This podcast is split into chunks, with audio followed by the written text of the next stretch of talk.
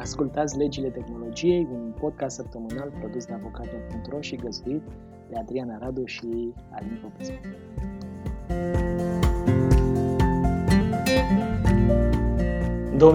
...2021 e un an în care Comisia Europeană are planuri mari, cel puțin în zona asta a politicilor uh, pentru mediul digital. În centrul atenției se vor afla dreptul la viață și la conectivitate, libertatea de exprimare, libera circulație a datelor și securitatea cibernetică. Și dacă stăm să ne uităm așa pe larg din ce am citit și din ce am văzut și din ce am vorbit cu diversi oameni, Comisia va legifera în domenii privind siguranța, răspunderea, drepturile fundamentale și aspectele referitoare la date ale inteligenței artificiale. Va fi propus un sistem de european de identificare electronică unul care înlocuiește unul dintre regulamentele adoptate relativ recent. Uh, la fel, în zona despre care noi am tot discutat aici, uh, noul regulament e-privacy care ar fi trebuit să, um, eu știu, să fie un fel de GDPR aplicat mediului online sau cel puțin regulile din GDPR explicate mai bine sau aplicate mai bine pentru mediul online. Regulamentul ăsta e-privacy care ar fi trebuit să intre și el în vigoare în 2018 sau să se aplice din 2018 când a, s-a aplicat GDPR, pare că uh, mai ave, va mai avea încă un an de așteptat. Uh, președinția germană... Cel puțin un an. Cel puțin un an, da. Președinția germană a încetat, uh, bine, a încetat oricum mandatul, dar a încetat să lucreze la propunere de prin noiembrie, propunerea privind nou regulament. Dosarul a fost preluat de președinția portugheză, Uh, greu de crezut că o să intre în vigoare în 2021. Nu s-a întâmplat până acum, cel puțin după știința mea, să și fie adoptat un act și să intre în vigoare în același an. Uh, astfel încât cel mai probabil, optimist vorbind, noul privacy ar putea să intre în vigoare la, în 2022, adică la 5 ani de la momentul intrării aplicării GDPR Mi-aduc aminte discuțiile din perioada aia în care toată lumea aștepta ca măcar în 2019 să intre în vigoare e-privacy. Uite că au trecut 2019, 2020. Da, da, se modifică GDPR până apare. Păi, din câte știu, în GDPR chiar exista da, da. ideea asta de 5 ani în care se va relua discuția, să vadă în ce direcție ar trebui să fie modificat regulamentul în viitor. Am discutat uh, la fel în ultimul episod din 2020 uh, despre cele două mari proiecte de regulamente pe care Comisia le-a dat publicității în, la mijlocul lui decembrie, regulamentul privind piețele digitale, regulamentul privind serviciile digitale. Uh, cele două regulamente, așa cum am mai povestit, dată fiind natura lor, se vor aplica unitar pe întreg teritoriul Uniunii Europene de la aceeași dată prin urmare, România nu va avea nevoie de legi suplimentare să le pună în aplicare sau alte lucruri de genul ăsta. Uh, multă lume așteaptă că în 2021 aceste regulamente se apropie de adoptare, dacă nu cumva vor fi reușit politicienii europeni să le și adopte și poate din 2022 ar putea să intre și în vigoare. Așa pe scurt, uh, ca să porniți uh, din primul episod al anului cu o idee formată despre ce înseamnă regulamentele astea, Regulamentul privind piețele digitale stabilește un set de criterii obiective pentru a califica o mare platformă online drept gatekeeper sau, cum au tradus în limba română, controlor al fluxului de informație. Aceste criterii vor fi îndeplinite dacă o companie are o poziție economică puternică, un impact semnificativ asupra pieței interne și este activă în Uh, mai multe țări din Uniunea Europeană sau dacă acea companie are o poziție de intermediere puternică, adică face legătura între un număr mare de utilizatori și de întreprinderi, sau dacă deține sau este pe punctul de a avea o poziție solidă și durabilă pe piață, ceea ce înseamnă că este stabilă în timp. Uh, regulamentul vine cu obligații importante pentru aceste companii și vine și cu sancțiuni importante care merg de la, uh, până la 10% din uh, cifra de afaceri globală de pe anul anterior pentru compania în cauză și mai sunt acolo și tot felul de sancțiuni în subsidiar sau alte tipuri de remedii. Uh, proiectul de regulament privind serviciile digitale include norme pentru serviciile de intermediere online și ăsta mie mi se pare important pentru că el modifică într-o formă sau alta, o să vedeți, inclusiv uh, legislația privind comerțul electronic, așa cum era ea construită în Uniunea Europeană. Uh, sunt vizate aici servicii intermediare care oferă infrastructură de rețea, în principiu furnizorii de internet, operatorii de registre de nume de domenii.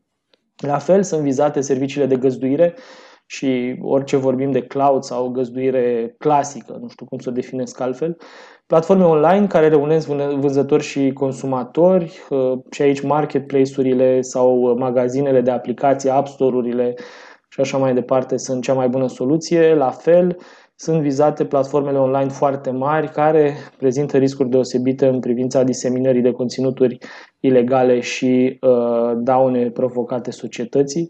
Sunt prevăzute norme specifice pentru aceste platforme uh, și există un prag de la care platformele respective sunt reglementate diferit. La fel, sancțiunile pot să meargă până la 10% din cifra de afaceri globală din anul anterior al uh, companiei în cauză. E o, un set de uh, norme legislative pe care în viitor cu siguranță o să le amintim cu toții atunci când uh, discutăm despre ce înseamnă legislația aplicabilă mediului online, tehnologiei, uh, de-aia tot... Uh, da, probabil că vor fi, trebuie să ne așteptăm 2021 la modificări semnificative, că stăm acum și mă gândeam dacă vor fi, numai mai știi când le citești așa, pare că vor fi lucruri care vor impacta numai marile companii, dar de fapt eu cred că modificările astea se vor duce foarte mult în, uh, și în jos și la companii uh, de mărime medie sau inclusiv companii mici. Practic, tot, cred că tot ce înseamnă digital și tot ce înseamnă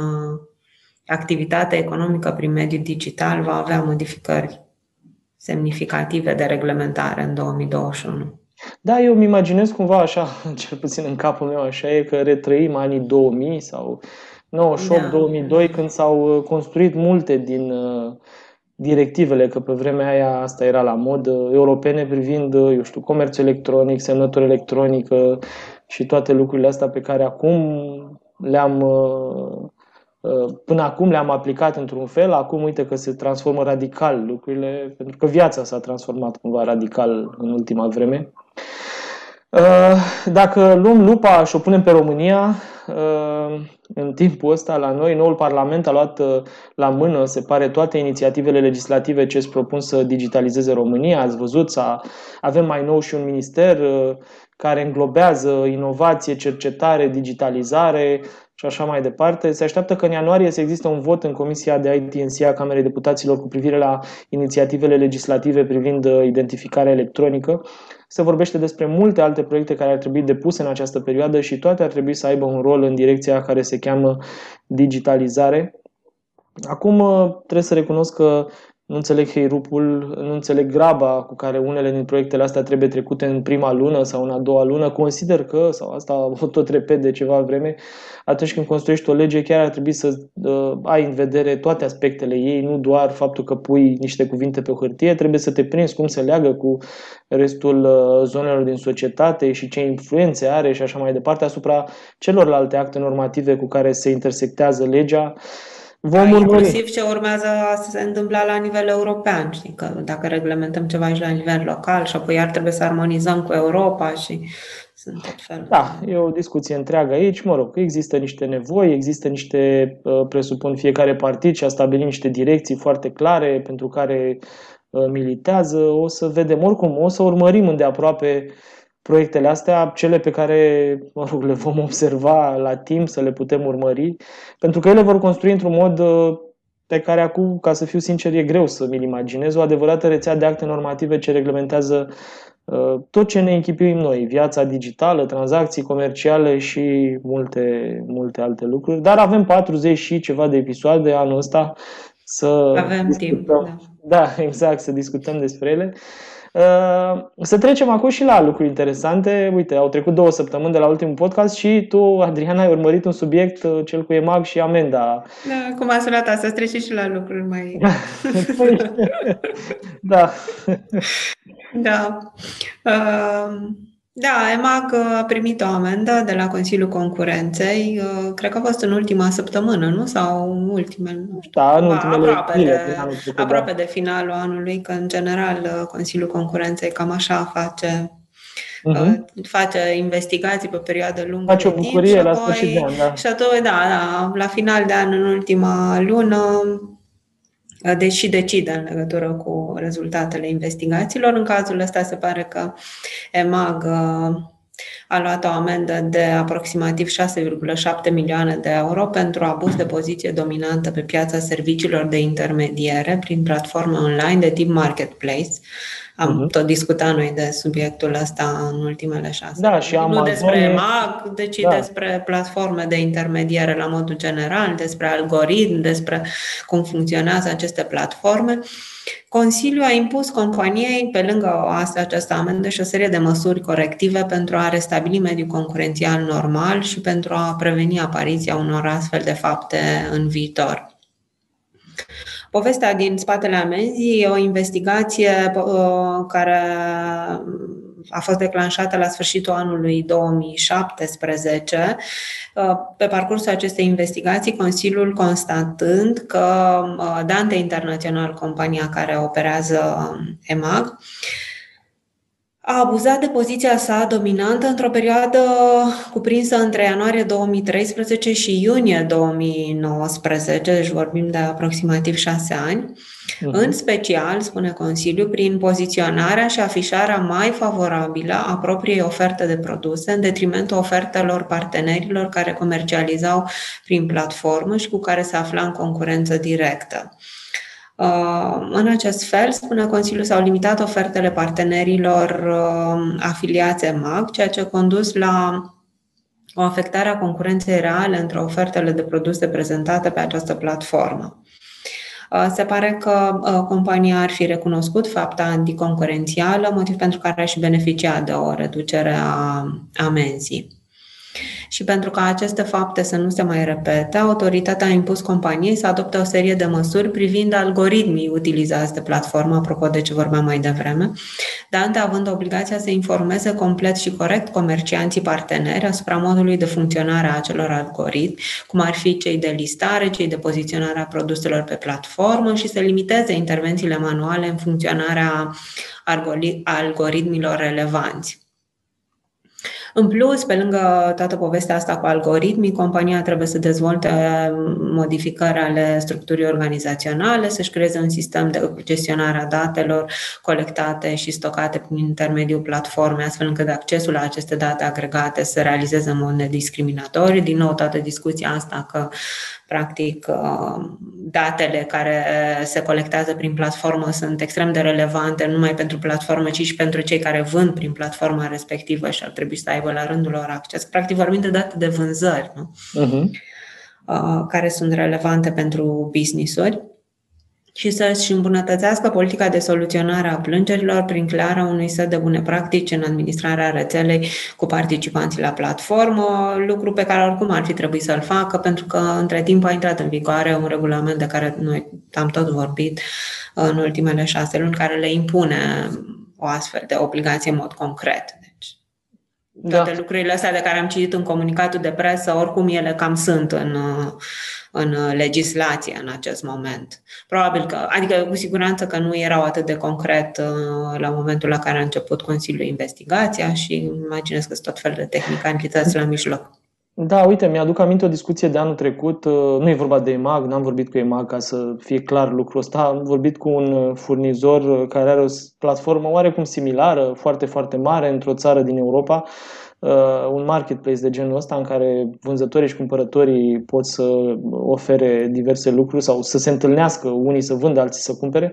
Da. Uh, și omul spunea o chestie care mi se pare interesantă așa ca perspectivă. Da? Tu ai un magazin și în timp magazinul ăla evoluează, îți dai seama că ai putea să faci un marketplace să atragi și alți vânzători, practic să-ți mărești astfel oferta de produse și de servicii și să capeți mai multă Uh, putere în piață, numai că mintea ta rămâne în continuare ideea că la magazinul tău. Motiv pentru care chiar și marketplace-ul, tot în mintea ta, corporatist sau necorporatist, continui să crezi că e magazinul tău. Că așa l-ai construit, asta a fost ideea.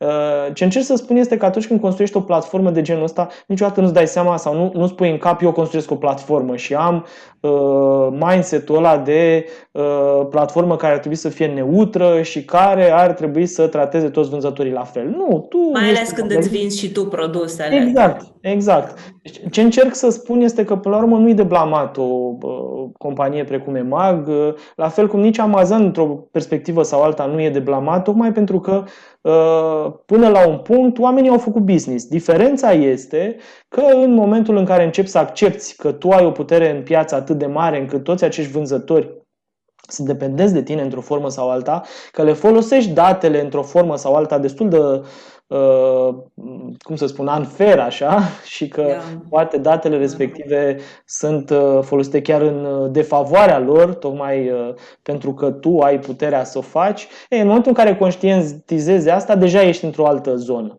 Dar multă vreme sunt sigur că lucrurile s-au petrecut într-o zonă de dezvoltare, fără să își dau oamenii seama că acolo construiesc o platformă și așa mai departe. Și mă mai gândeam la ceva, știi? Există lanțuri de supermarketuri care își dezvoltă propriile lor produse bazate da. pe uh, observarea uh, vânzărilor cele mai bune produse ale diverse Ale altora. Ale altora, exact. Acolo, până la urmă, e tot un marketplace. De ce nu discutăm și despre oamenii ăia? Că e important totuși să discutăm. Și acolo mi se pare că, într-o formă sau alta, situația ar putea să fie mult, mult mai clară. Vorbim de cineva care își construiește servicii proprii bazate pe observarea vânzărilor uh, uh, produselor celorlalți. Adică e ceva uh, cum să spun, e întoarsă paradigma aici, e puțin mai subtil, algoritm care fac diverse lucruri, poziționează anumite oferte mai sus sau mai jos.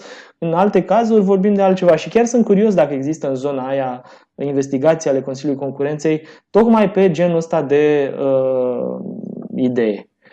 Deci acolo, acolo nu e algoritm, dar până la urmă și poziționarea pe raft este relevantă, nu? Că poți să pui mai aproape de ochiul omului, poți să pui într-un loc unde e mai ușor de, de luat și tot felul de da, lucruri. Mă gândesc totuși că o formă... Mă la ele, dar îmi imaginez că poți să... Mă gândesc că o formă ajuți. de algoritm poți să ai și acolo și sunt sigur că ai, pentru că tu, în primul rând, trebuie să te prinzi în anumite zone ce se vinde bine și ce nu se vinde bine. În momentul în care te-ai prins, trebuie să-ți construiești brandurile respective, locale, ale tale, nu știu cum se cheamă ele în sine, da. Uh, dar uh, vii cu produsele tale, da? care produse sunt construite pe baza analizei unor date, că altfel... Uh, dat... Evident, evident. Eu mă gândeam la poziționarea în magazin, cumva, că poate le pui pe stânga în loc de pe dreapta, le pui la nivelul ochiului și nu jos lângă picioare, le pui la case și nu, nu știu unde. Da, sau în pliante le pui mult mai vizibil decât celelalte sau le pui cu tot felul de bizbrizuri care arată că sunt produse premium și nu altfel și așa mai departe. Încă o dată nu arătăm cu degetul, dar mecanismul rămâne până la urmă și chiar sunt curios care e diferența între lucrurile astea. Știi că online e simplu să arăți cu degetul că oamenii ăia au vizibilitate și așa mai departe. Offline chiar sunt curios cum se, cum se judecă. Știu, dar sunt convinsă că există, că legislația se poate aplica, nu asta specifică online-ului, ci legislația generală. Probabil că are niște remedii inclusiv pentru, pentru asta. Cu dar siguranță. O să vedem. Am văzut, cei drept nici n-am urmărit. Adică da. Uite, apropo de asta cu urmăritul, uh, următorul subiect mi s-a părut interesant. Uh, da. A plecat așa, ca un fel de știre pe care am citit-o, nici nu mai știu unde am citit-o, a fost în multe, în multe publicații, uh, că o aplicație uh, a luat o o investiție de 70 și ceva de milioane de dolari, că aplicația respectivă luptă împotriva criminalității și mi s-a părut mm. interesant să văd cum luptă aplicația asta împotriva criminalității. Uh, citizen.com, da, citizen.com, uh, acolo găsiți aplicația dacă vreți adică să... Adică cetățeanul, nu? Cetățeanul, da, ceva de genul ăsta. Uh, acolo o găsiți. E o aplicație ce oferă acces în timp real la apelurile realizate de american la 911 mă rog, echivalentul, cred, la noi la 112, da? Nu știu dacă există da. echivalență sau identitate absolută, dar înțelegeți ideea. Uh, nu convorbirile în sine sunt prezentate, ci tipologia. Cu alte cuvinte, uh, dacă te uiți în aplicație, vei ști că în jurul tău se întâmplă acum un accident auto, un incendiu, un jaf și vei ști că, nu știu, la casa de lângă se întâmplă chestia aia pentru că tocmai a fost raportat la 911 sau că se întâmplă un jaf la magazinul de la colțul străzii că a fost raportat nu știu când.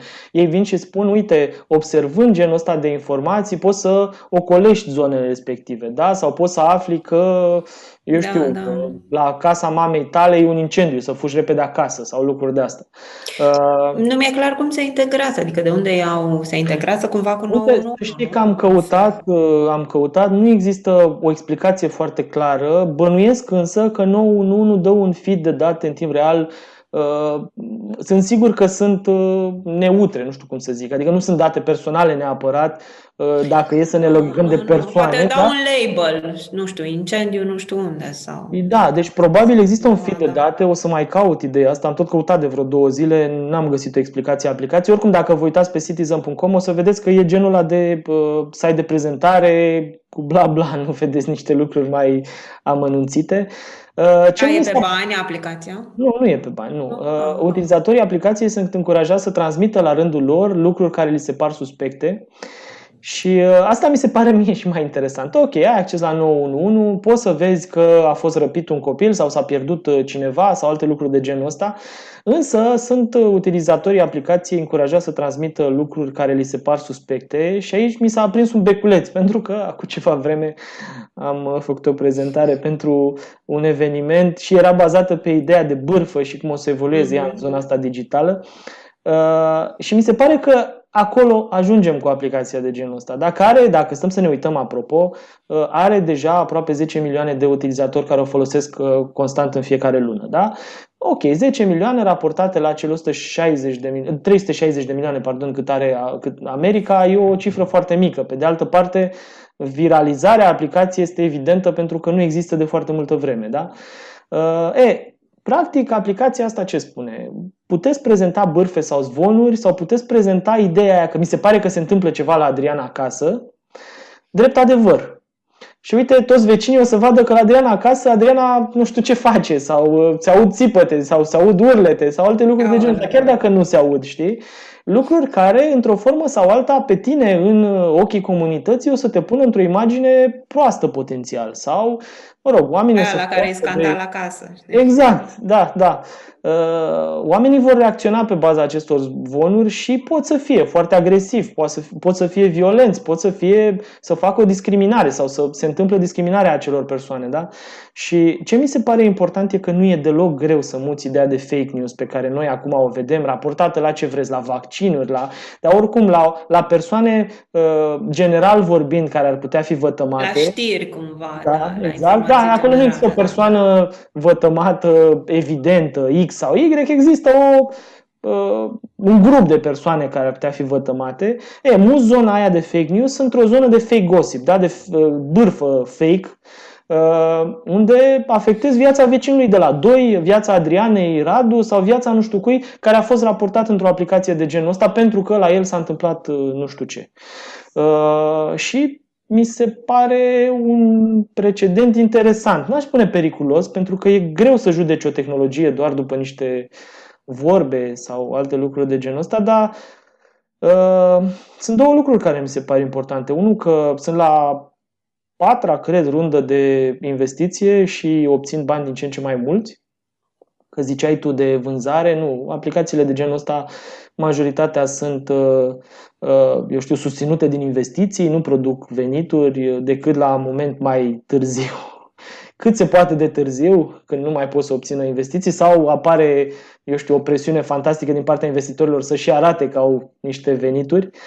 Uh, așa, deci au atras o, o investiție mare, unu, și doi, pare că se viralizează. În Statele Unite, cel puțin, uh, numărul de utilizatori a crescut foarte mult în ultimul an, de la câteva zeci de mii, sute de mii, ți-am zis, până la multe milioane care folosesc în fiecare lună aplicația asta. Mi se pare interesant. Da, să... interesant și cum ar putea să funcționeze în Uniunea Europeană. Cred că ar avea niște funcționalități semnificativ limitate. Da, așa e, dar uite, mai sunt, mai sunt, până la urmă e o specie de aplicații, da? Și mă uitam în America, mai e una Uh, nu cred că DoorDash, mă rog, o să-mi aduc aminte exact cum se cheamă, care vine și spune mai mult decât atât. Am văzut, uh, tot e la modă cu arbitrii ăia români pe care i-a acuzat lumea că au zis negru sau ce au zis, uh, aplicația te lasă să spui am văzut un negru suspect în cartierul meu sau am văzut nu știu ce altceva. Știi? Lucruri care, într-o formă sau alta, ar putea să fie nu doar discriminatorii pentru persoanele alea, ci periculoase de-a dreptul pentru oameni care n-au niciun fel de vină și care doar merg pe stradă în anumite zone și sunt, uh, eu știu, uh, apoi luați pe sus uh, pentru că cineva a raportat că există o persoană similară cu ei suspectă în... Că nu se simte bine în preajma altuia, nu? Până la urmă, exact. acolo Exact. Uh, și uite, hai să trecem în Europa, zine cu Spania, că ei au da, o abordare da, interesantă. Da, foarte interesantă. Deocamdată știrea e doar la nivel de informație, nu e neclar ce vor face mai departe, dar uh-huh. am ales-o pentru că ridică un semn de întrebare. Spania uh, și vaccinarea COVID-19, nu că tot să citim peste tot de vaccinare. Ei, mhm. Spania tocmai a anunțat că numele spaniolilor care refuză vaccinul împotriva coronavirus uh, vor fi înregistrate și furnizate și altor țări europene, spune ministrul spaniol al uh, Sănătății. Uh-huh. În timp ce vaccinarea nu este obligatorie, persoanele care refuză însă vaccinarea vor fi înregistrate într-un uh, registru care, spun ei, ar putea fi uh, pus și la dispoziția altor parteneri uh, europeni. Uh, nu este un document, registrul ăsta, care un document care va fi făcut public, spune ministru, și mai adaugă că această înregistrare se va face cu cel mai mare respect pentru protecția datelor, deși primul gând pe care l-am este de ce înregistrez, ca ei primul dubiu apropo de protecția datelor. Așa e, da. De ce înregistrez refuzul? Care e scopul acestei înregistrări și care e scopul furnizării acestor informații unor parteneri europeni, oricare ar fi acei parteneri europeni nenumiți la acest moment? Adică asta cu cel mai mare respect pentru protecția datelor e un mare semn de întrebare în ansamblu în legătură cu Știu. Așa e și eu aș vrea să nu înțeleagă cei care ne ascultă că, eu știu, spunem că ar trebui să nu se vaccineze sau alte lucruri. A, nu, nu, Discuția noastră nu are niciun fel de legătură cu toate curentele alea pro, contra vaccin. Nu, Ca să fiu sincer, eu să mă vaccinez, n-am nicio problemă să mă vaccinez. Revenind, dacă stăm să ne uităm la lucruri doar din perspectiva legislației, într-adevăr e o problemă, că nu poți să-i pui pe unii într-o listă. Și aici mi-aduc aminte de Uh, o poveste care, recunosc, a tot circulat uh, acum câțiva ani uh, în mediul online și mi s-a părut foarte interesantă. N-aș putea să spun dacă este o poveste care e ancorată în adevăr sau mai degrabă într-un soi de fantezie a cuiva care a vrut să explice așa un concept, dar mi s-a părut importantă în, înainte de anii 1940, înainte de al doilea război mondial, au fost mai multe orașe din uh, țările de jos care și-au pus problema să uh, înregistreze cetățenii pentru că unii dintre ei rămâneau uh, fără aparținători, nu știu cum să spun altfel, și când mureau da. ar fi trebuit să știe primăria după ce rit să-i, să-i înmormânteze. Nu știu, unii erau evrei, alții erau creștini, alții erau musulmani, să-și bată capul să știe în loc să facă cercetări la fața locului în momentul în care mureau oamenii, ei aveau înregistrat undeva într-un fel de recensământ local și uh, religia fiecărui om mm-hmm. în mhm. cauză. Uh, nevoia, după cum se vede, era una bună sau, mă rog, uh, nu cred că a pus nimeni la îndoială buna credință autorităților. Uite că în momentul în care au venit nemții și respectivele zone au fost ocupate, Uh, epurarea a fost mult mai temeinic făcută, tocmai pentru că, uh, eu știu, cei care îi trimiteau pe oameni la Auschwitz sau în alte locuri uh, aveau niște registre foarte clare cu cine, ce, cum trebuie. Datele trimit. erau organizate. Erau organizate, da. Și așa e și aici, știi, până la urmă, discuția este ok, înțeleg, statul poate să vină să spună am o nevoie de siguranță Uh, publică da, și da. încerc să fac prin orice mijloace populația întreagă să se vaccineze, asta e de înțeles. E de înțeles și că la nivel uh, financiar uh, vorbind să susții eforturile de a eu știu, ține în spital milioane de oameni sau de a trata foarte zeci de mii de oameni sunt mult mai costisitoare decât efortul de a vaccina oamenii ăia, protecția e mult mai importantă, să reia activitatea economică și așa mai departe. Deci înțeleg ideea asta. Ce nu înțeleg este într-adevăr de ce în loc să te concentrezi pe o campanie pozitivă, încerci cumva să împingi mai degrabă genul ăla de uh, amenințare subtilă, că până la urmă înscrierea pe listă e o amenințare subtilă că datele alea o să fie ținute minte și așa mai departe. Aici e o discuție întreagă. Da, sună foarte ciudat știrea asta, mai ales de la o țară europeană. Da. Dar cine știe? Poate că nu-i complet, hai să zicem așa. Poate că or să vină. Așa e. Eu m-am tot uitat zilele astea pe presa internațională. Pare că au început să vină cu tot felul de nuanțări ale ideii, că vor mai degrabă să facă o listă cu cei care se vaccinează și că lista aia să fie folosită mai degrabă să se prindă cine are efecte adverse și cine nu are. O chestie pe care am văzut că românii o comunică zilnic, numărul de vaccinați, numărul de efecte adverse, lucruri de genul ăsta.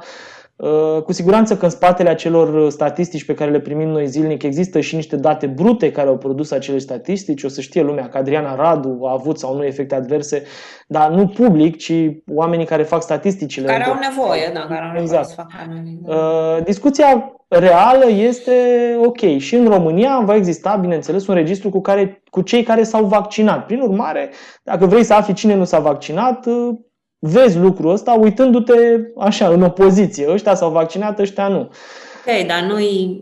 Da, ce, ce, ce înțeleg eu de la spaniol și aici o dau din colț în colț ei, e că ei încearcă să facă un registru mai degrabă cu cei care refuză da, uh, așa pare.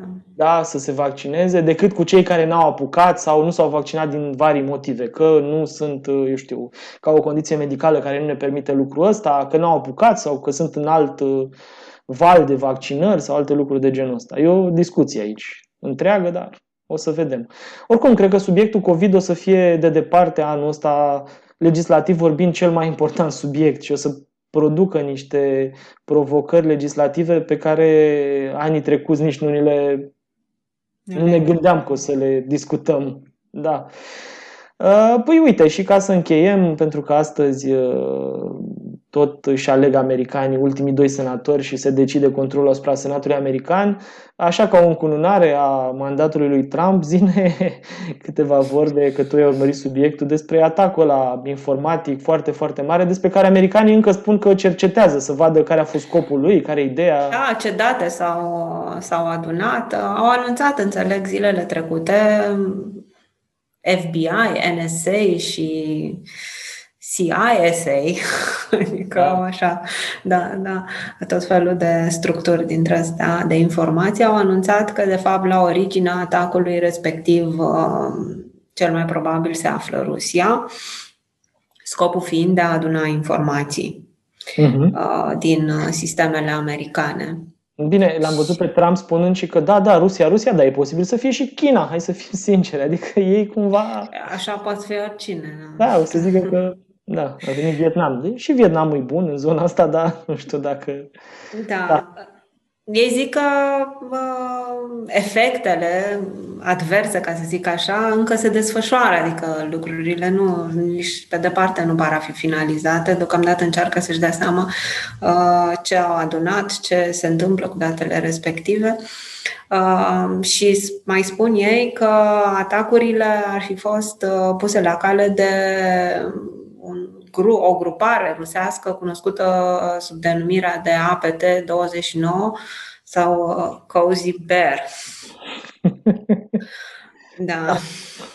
Care înțeleg că ar fi încercat să mai fure și niște planuri, teorii analize legate de vaccinul anti-COVID-19, deci tot felul uh-huh. de teorii acolo unele, nu știu, când le citești așa, apar așa niște teorii ale conspirației, da. Da, nu știu, eu am rămas la Coziber blocat, la ursulețul. Coziber. Comod, așa, nu știu cum să zic, leneș, da. Da, da, da, da, uite, ursulețul ăsta înțeleg că a atacat uh, cel puțin 10 agenții federale și foarte multe uh, companii care erau toate, înțeleg, clienții unei firme de software care se cheamă SolarWinds care avea un tool de management al rețelei care se cheamă Orion și înțeleg că prin tool-ul ăsta au, au forțat da, un update, uh, oamenii da, 18.000 de da. Uh, clienți ai ăstora se pare că ar fi downloadat uh, software-ul da, afectat, da. să zicem așa, da. Uh, deși guvernul american spune că probabil numărul celor care au fost compromiși uh, e mult mai mic decât ăștia 18.000. Pe de altă parte, din ăștia 18.000, să ne înțelegem, nu sunt oameni ca mine sau tine, sunt da, da, da, agenții federale americane, deci cumva sunt uh, crema... Sunt companii mari din Statele Unite, adică nu. Din da. top uh, Fortune 500. Nu?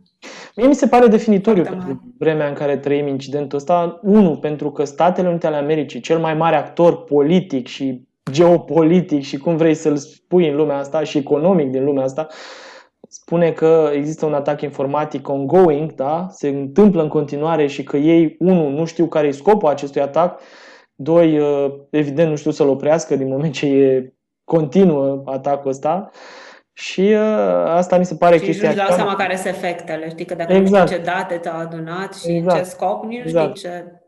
Și acolo, din câte țin minte, erau niște agenții importante, adică vorbeam de inclusiv de zona asta de energie, unde, mă rog, să oprești curentul electric într-un mare oraș, este echivalent cu a da cu o bombă în orașul ăla. Adică, nu vreau să-mi imaginez cum ar fi Bucureștiul fără curent electric, uh, unu și doi, cum ar fi New York sau Los Angeles. Dar hai să ne gândim cum am fi noi, cum știi, păi... București, ca București, cum am fi noi acasă, să stăm o săptămână fără curent electric.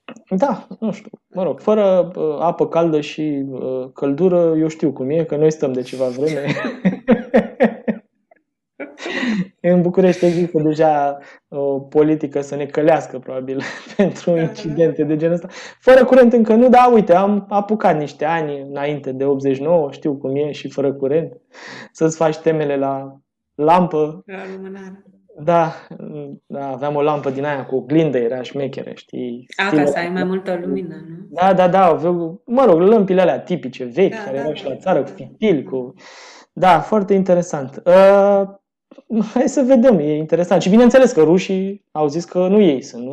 Adică da. e o prostie. Au ce... negat. Da, da au negat. da. Uh, uite, săptămâna viitoare hai să vorbim de OpenAI. Uh, am tot zis anul trecut de OpenAI, este o instanță de inteligență artificială, de fapt un grup de algoritmi care face tot fel de lucruri interesante, scrie articole, uh, face imagini și acum ziceai că face ceva mult mai interesant de atât, nu? Da, face niște imagini la comandă, ca să zic așa. Dacă vrei o pisică albastră cu ochelari, îți face o pisică albastră cu ochelari. Se cheamă Dali, de la Dali și Oli, dacă e, mai da. amintiți de Oli. Acum e, și dacă stai să te gândești așa, probabil că nu mai e mult până când o să facă un film bazat pe ce îi spui tu să facă, o pisică albastră cu ochelari care face 5 pași care dansează, se împiedică, da. dansează pe nu știu ce melodie, după care se întâlnește cu un pisoi albastru și uite așa scenariile capătă uh, formă. Dar numai că nu sunt desene animate. Sunt nu sunt, le face cu oameni albastre exact, arată ca niște da. pisici, doar că sunt albastre. Exact. Și combinat cu tehnologia de deepfake, ce vorbeam noi cu ea și pus uh, mimica, gestica unei persoane pe chipul altei persoane, uite așa poți să faci uh, nu e orice pisică albastră, e un Garfield uh, colorat cu eu știu ce culori. Da, mi se pare interesant, așa pentru viitor, ce fac ăștia de la OpenAI mi se pare, mi se pare interesant. Uh, o companie în care, din câte știu eu, Elon Musk investise la început, nu mai știu ce legături are acum cu ei, dar uh, e o discuție acolo, uh, așa, ca, nu că ar fi vreo implicare a lui Musk, dar ci că e unul dintre proiectele la care el a ținut multă vreme și care acum mi se pare periculos, cel puțin dacă stăm să ne uităm la declarațiile lui. Cam asta a fost episodul de astăzi. Mulțumim că am început anul împreună și ne auzim uh, săptămâna viitoare cu alte știri și informații interesante. Nu, Adriana? Da, da. Mulțumim. La revedere. La revedere.